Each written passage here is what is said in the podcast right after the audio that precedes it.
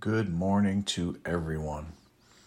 It is a beautiful Sunday morning here in Kentucky. I think the last podcast I did it was a Saturday morning in Kentucky, and uh, this day is just as gorgeous. And uh, I am really, really excited to uh, teach a little more. Um, and if you've listened to any of my other podcasts, you've probably discovered that I, right now, like to talk about things that nobody likes to talk about. And I like to bring up things that nobody likes to bring up. And right now, uh, I feel like that's that's what I'm supposed to be doing. I'm going to continue doing that. And this podcast I'm doing right now is not going to be a whole lot different. Uh, I am going to uh, discuss something called a history of control. A history of control. And in this podcast, I am going to discuss an ideology in the church that's referred to as spiritual authority. Spiritual authority uh, is seen in many churches as a belief system, and many times it's used as a tool to control the flock, especially in the Pentecostal and charismatic expressions. Other names uh, for spiritual authority might include spiritual covering, spiritual alignment, spiritual government, apostolic authority, apostolic government, spiritual submission, spiritual honor or culture, and other similar, similar names like that. The bottom line idea behind this dysfunctional spiritual authority concept is that every believer, upon salvation and during their discipleship, mentoring, or learning processes must, in addition to submitting themselves wholly and fully to Jesus, they must also submit themselves and their spiritual lives to another specific person or a church leader. And this false teaching, my friends, this is driven by the cult of personality and a theology of control. And this, per- this perverted theology is actually very ancient. Martin Luther even fought against it but it's also alive. And all believers should know how it entered and how to recognize it and also understand why it still exists in many churches across America. And here's just one of many stories you can find if you do just a little research. I'm going to start with a gentleman. His name was Edward Irving, and he lived from 1792 to 1834, and he was a Scottish clergyman in the Church of Scotland and he preached in several different churches for many years. And uh, Edward Irving was a highly skilled and charismatic preacher, and there's no doubt that he loved God. He loved the Lord. But he became agitated to the point where it was unhealthy. He was agitated that the church was not teaching and operating in the apostolic and the prophetic properly. So he decided to form his own church. He also believed that the physical return of Jesus was going to happen at any minute and that the church at large wasn't ready. He felt that the church was out of control and he didn't think it was proper for believers to have their own individual one on one relationships with God. He believed that they needed covering and they needed boundaries and they needed special alignment through what, what he later devised as a pyramid style leadership concept.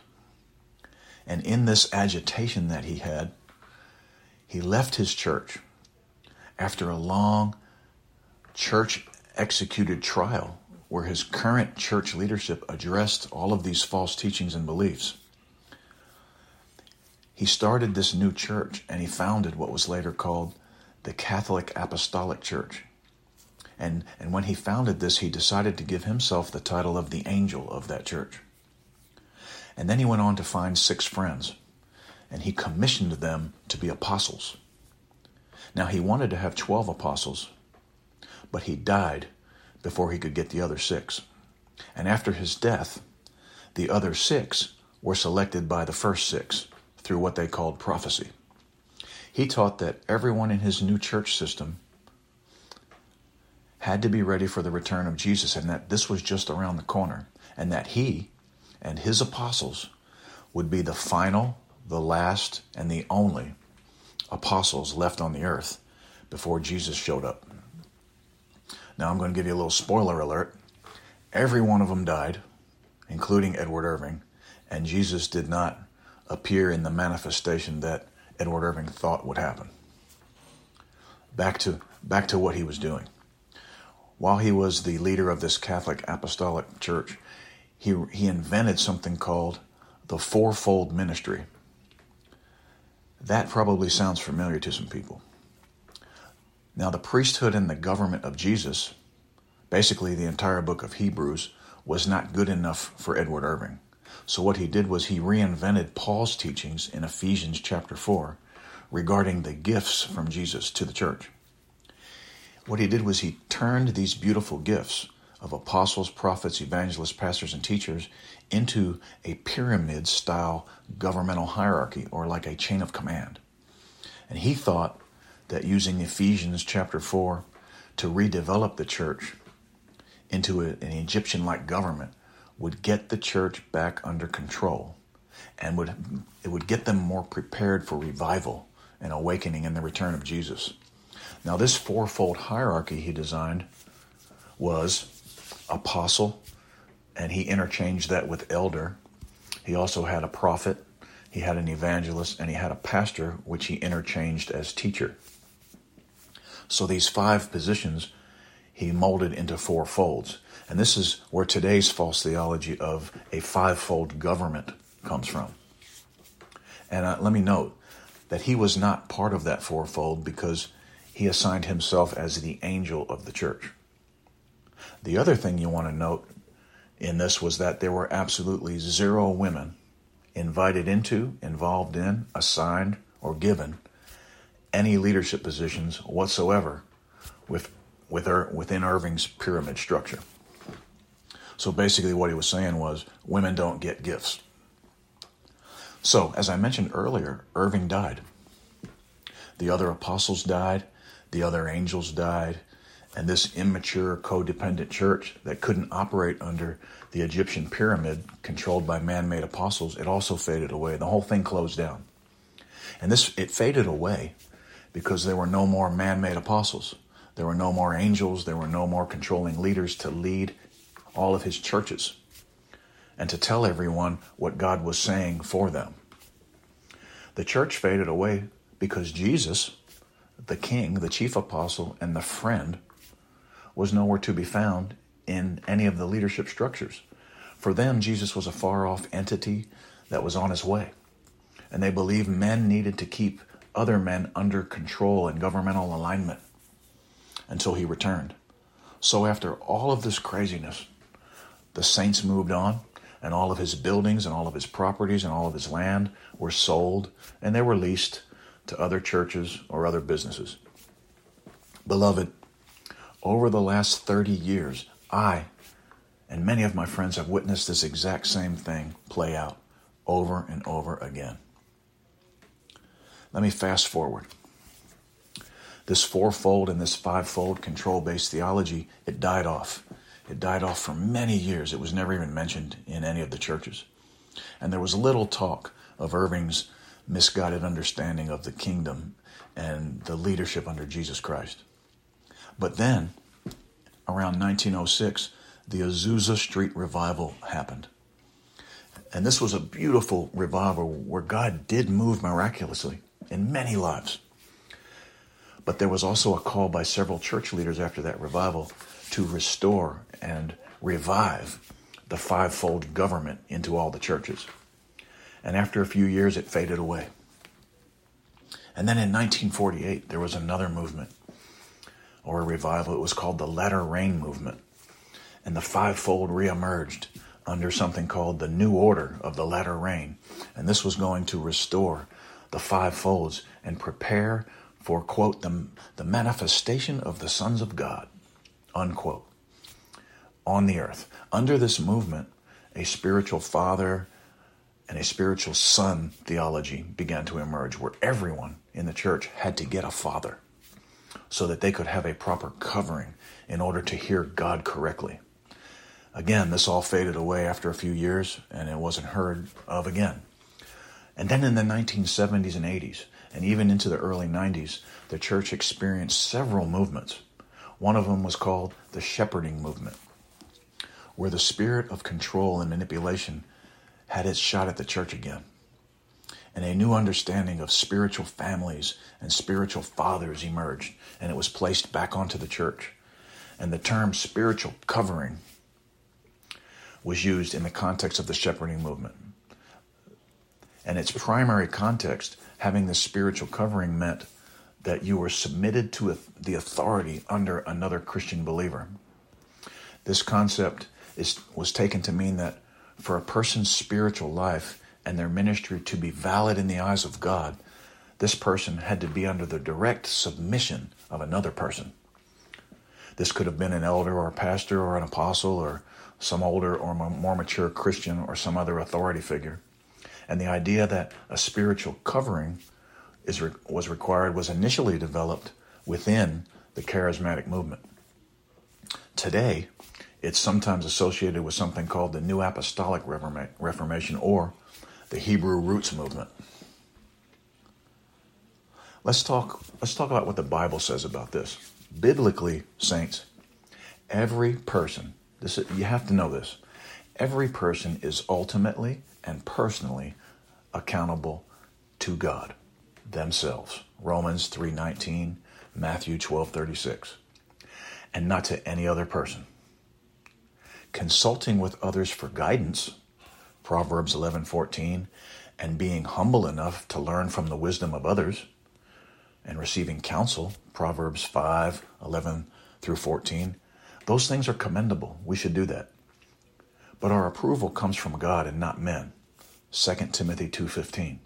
And no person, strictly speaking, has the right to declare our service to God valid or invalid.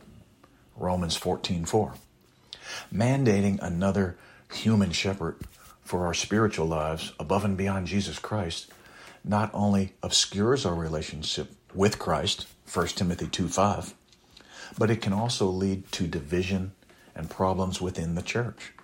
1 Corinthians 3, verses 4 through 9.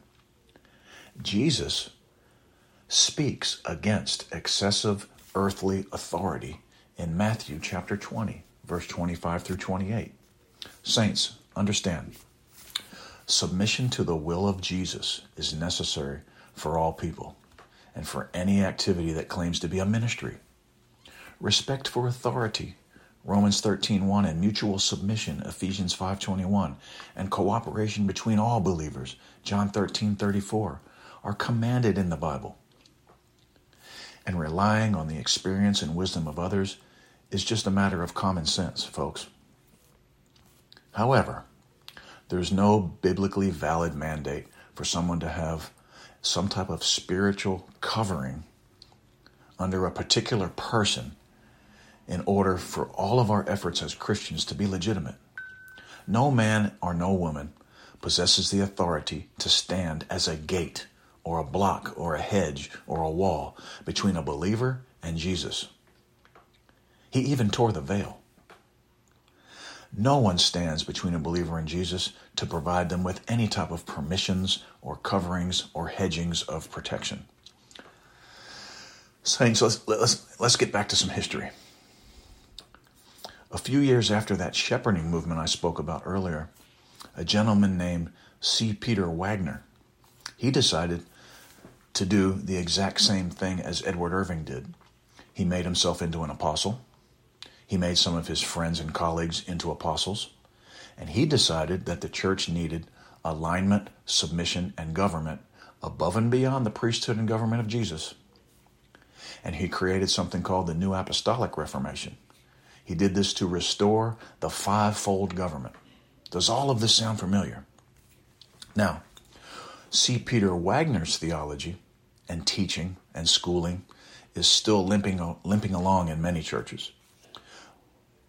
But believe me, saints are beginning to open their eyes and their ears to what Jesus is saying about this false teaching. Today, the fivefold government hierarchy nonsense, it's been reconstituted, it's been rehashed, it's been revised, and it's been recreated over and over again in many churches and in many very creative ways. But nonetheless, it was and it is lipstick on the pig. It's created and recreated by Irving and other dysfunctional church leaders. Many church leaders to this day try to create spiritual legacies by anointing and commissioning one another into all types of government offices in order to ensure that there's some type of man made chain of command or some type of spiritual legacy that's controlling churches and controlling people. Let me tell you how it works. One man declares himself an apostle, then he collects sons. Now the apostle governs these sons and their churches. And this apostle now collects tithes and offerings for himself from those sons in, a, in, in what, what's called a spirit of honor. The church leader with this new apostolic father has now purchased a covering and an authority outside their own church. And now what this does is it removes the requirement for any local leadership or multiplicity or any mutual submission or accountability. And this makes every church leader accountable to no one inside their own church. And this dysfunctional leadership paradigm is a powerful magnet for insecure and narcissistic church leaders. And it's also a repellent to powerful, secure, cooperative, and mature leaders and believers. And the reason this deeply flawed theology always comes and goes and then dies off, the reason why this fivefold theology turns into a tool for control and manipulation and insecurity and codependence and dysfunction each and every time is simply because it is not the theology of Jesus Christ. Let me say that again. This is not the theology of Jesus Christ. In Ephesians 4:11, Paul was teaching people about gifts, not government offices. Paul was speaking to a single church, the church of Ephesus, about what they needed to do at the time that he wrote the letter. He wrote this letter 55 to 60 years after the upper room inauguration of the church. Let me say that again. Paul wrote his letter to the Ephesians 55 to 60 years after the upper room inauguration of the church. Saints, if Paul were teaching about the foundational government system that was required for the church of Jesus Christ to operate effectively on the earth, don't you think he would have taught that just a little sooner? Because the church would have been operating for years under faulty government. The fact is that this church of Paul's time knew God's government as a priesthood, led by a king whose name was Jesus. Period. Ephesians 4:11 reads, "He himself, Jesus, gave some to be apostles, some prophets, some evangelists, some pastors, and some teachers." Beloved, who are the some? The answer is that the some are his priesthood. They're his priests. And he, Jesus, is the one who gives out those gifts. We have to get this deep inside our spirit so we don't fall for false teaching. Jesus gives people as gifts to the church, to his church. He then gives these people gifts apostle, prophet, evangelist, pastor, teacher. But he also gives, if you keep reading all the letters, he gives counselors, he gives administrators, he gives financiers, he gives hospitality, he gives people with the spirit of grace, and many, many other gifts. If we read all of Paul's letters, he speaks to several different churches about several different gifts based on the need at the time. In each of these in each of these specific churches, he assigned key leadership roles to men and women. And he in no way believed that God distributes gift by, gifts by gender. Today, we take all Scripture to shape doctrine, not just the Scripture we feel will manage people the best. In Paul's letter to all of the churches, you'll find more than 20 spiritual gifts Jesus gave to the church. But there's only one king who gives them out. No one else assigns gifts. We recognize and honor these gifts in one another, not by who gave them the gift, but by fruit. Let me say that again. We recognize and honor gifts in one another by fruit, not commissionings, anointings, and some bizarre passing down of spiritual legacies. We recognize an evangelist when we experience them evangelizing. Period. And the evangelist does not need to check in with the prophet first in some type of ranking order. We don't need to check credentials. We don't need to see who one another's covering is. We don't need to find out if somebody has some man approved spiritual father who can be traced to another spiritual father going back to four generations. Saints, men do not copy and paste, they don't recreate, they don't transfer, and they don't multiply Jesus' gifts. Jesus assigns his gifts all by himself. Let me say that again. Jesus assigns all of his gifts all by himself. And we evidence the gifts in one another by the fruit. Believers who are given these gifts enjoy a kingdom where there's a fellowship of friends. They enjoy a circle of friendship. It's the very last thing that Jesus called his apostles in John 15 15. If you want to give anyone a title in the church, give them the title of friend. These people operate in multiplicity and mutual submission and equal honor for one another, with no Egyptian pyramid hierarchy required. That, my friends, is the church and kingdom of Jesus, and that's the church that Paul apostled. Beloved, know what kind of theology you're seated in, know where it came from, know where it's headed. My prayer is for people's eyes to open, for our ears to open, for people to have liberty and become free, for each and every person to experience the friendship of Jesus Christ all by themselves, and to be mentored and counseled and coached and discipled by many people in multiplicity and mutual submission. This, my friends, is the Church of Jesus Christ. In Jesus' name, amen and amen.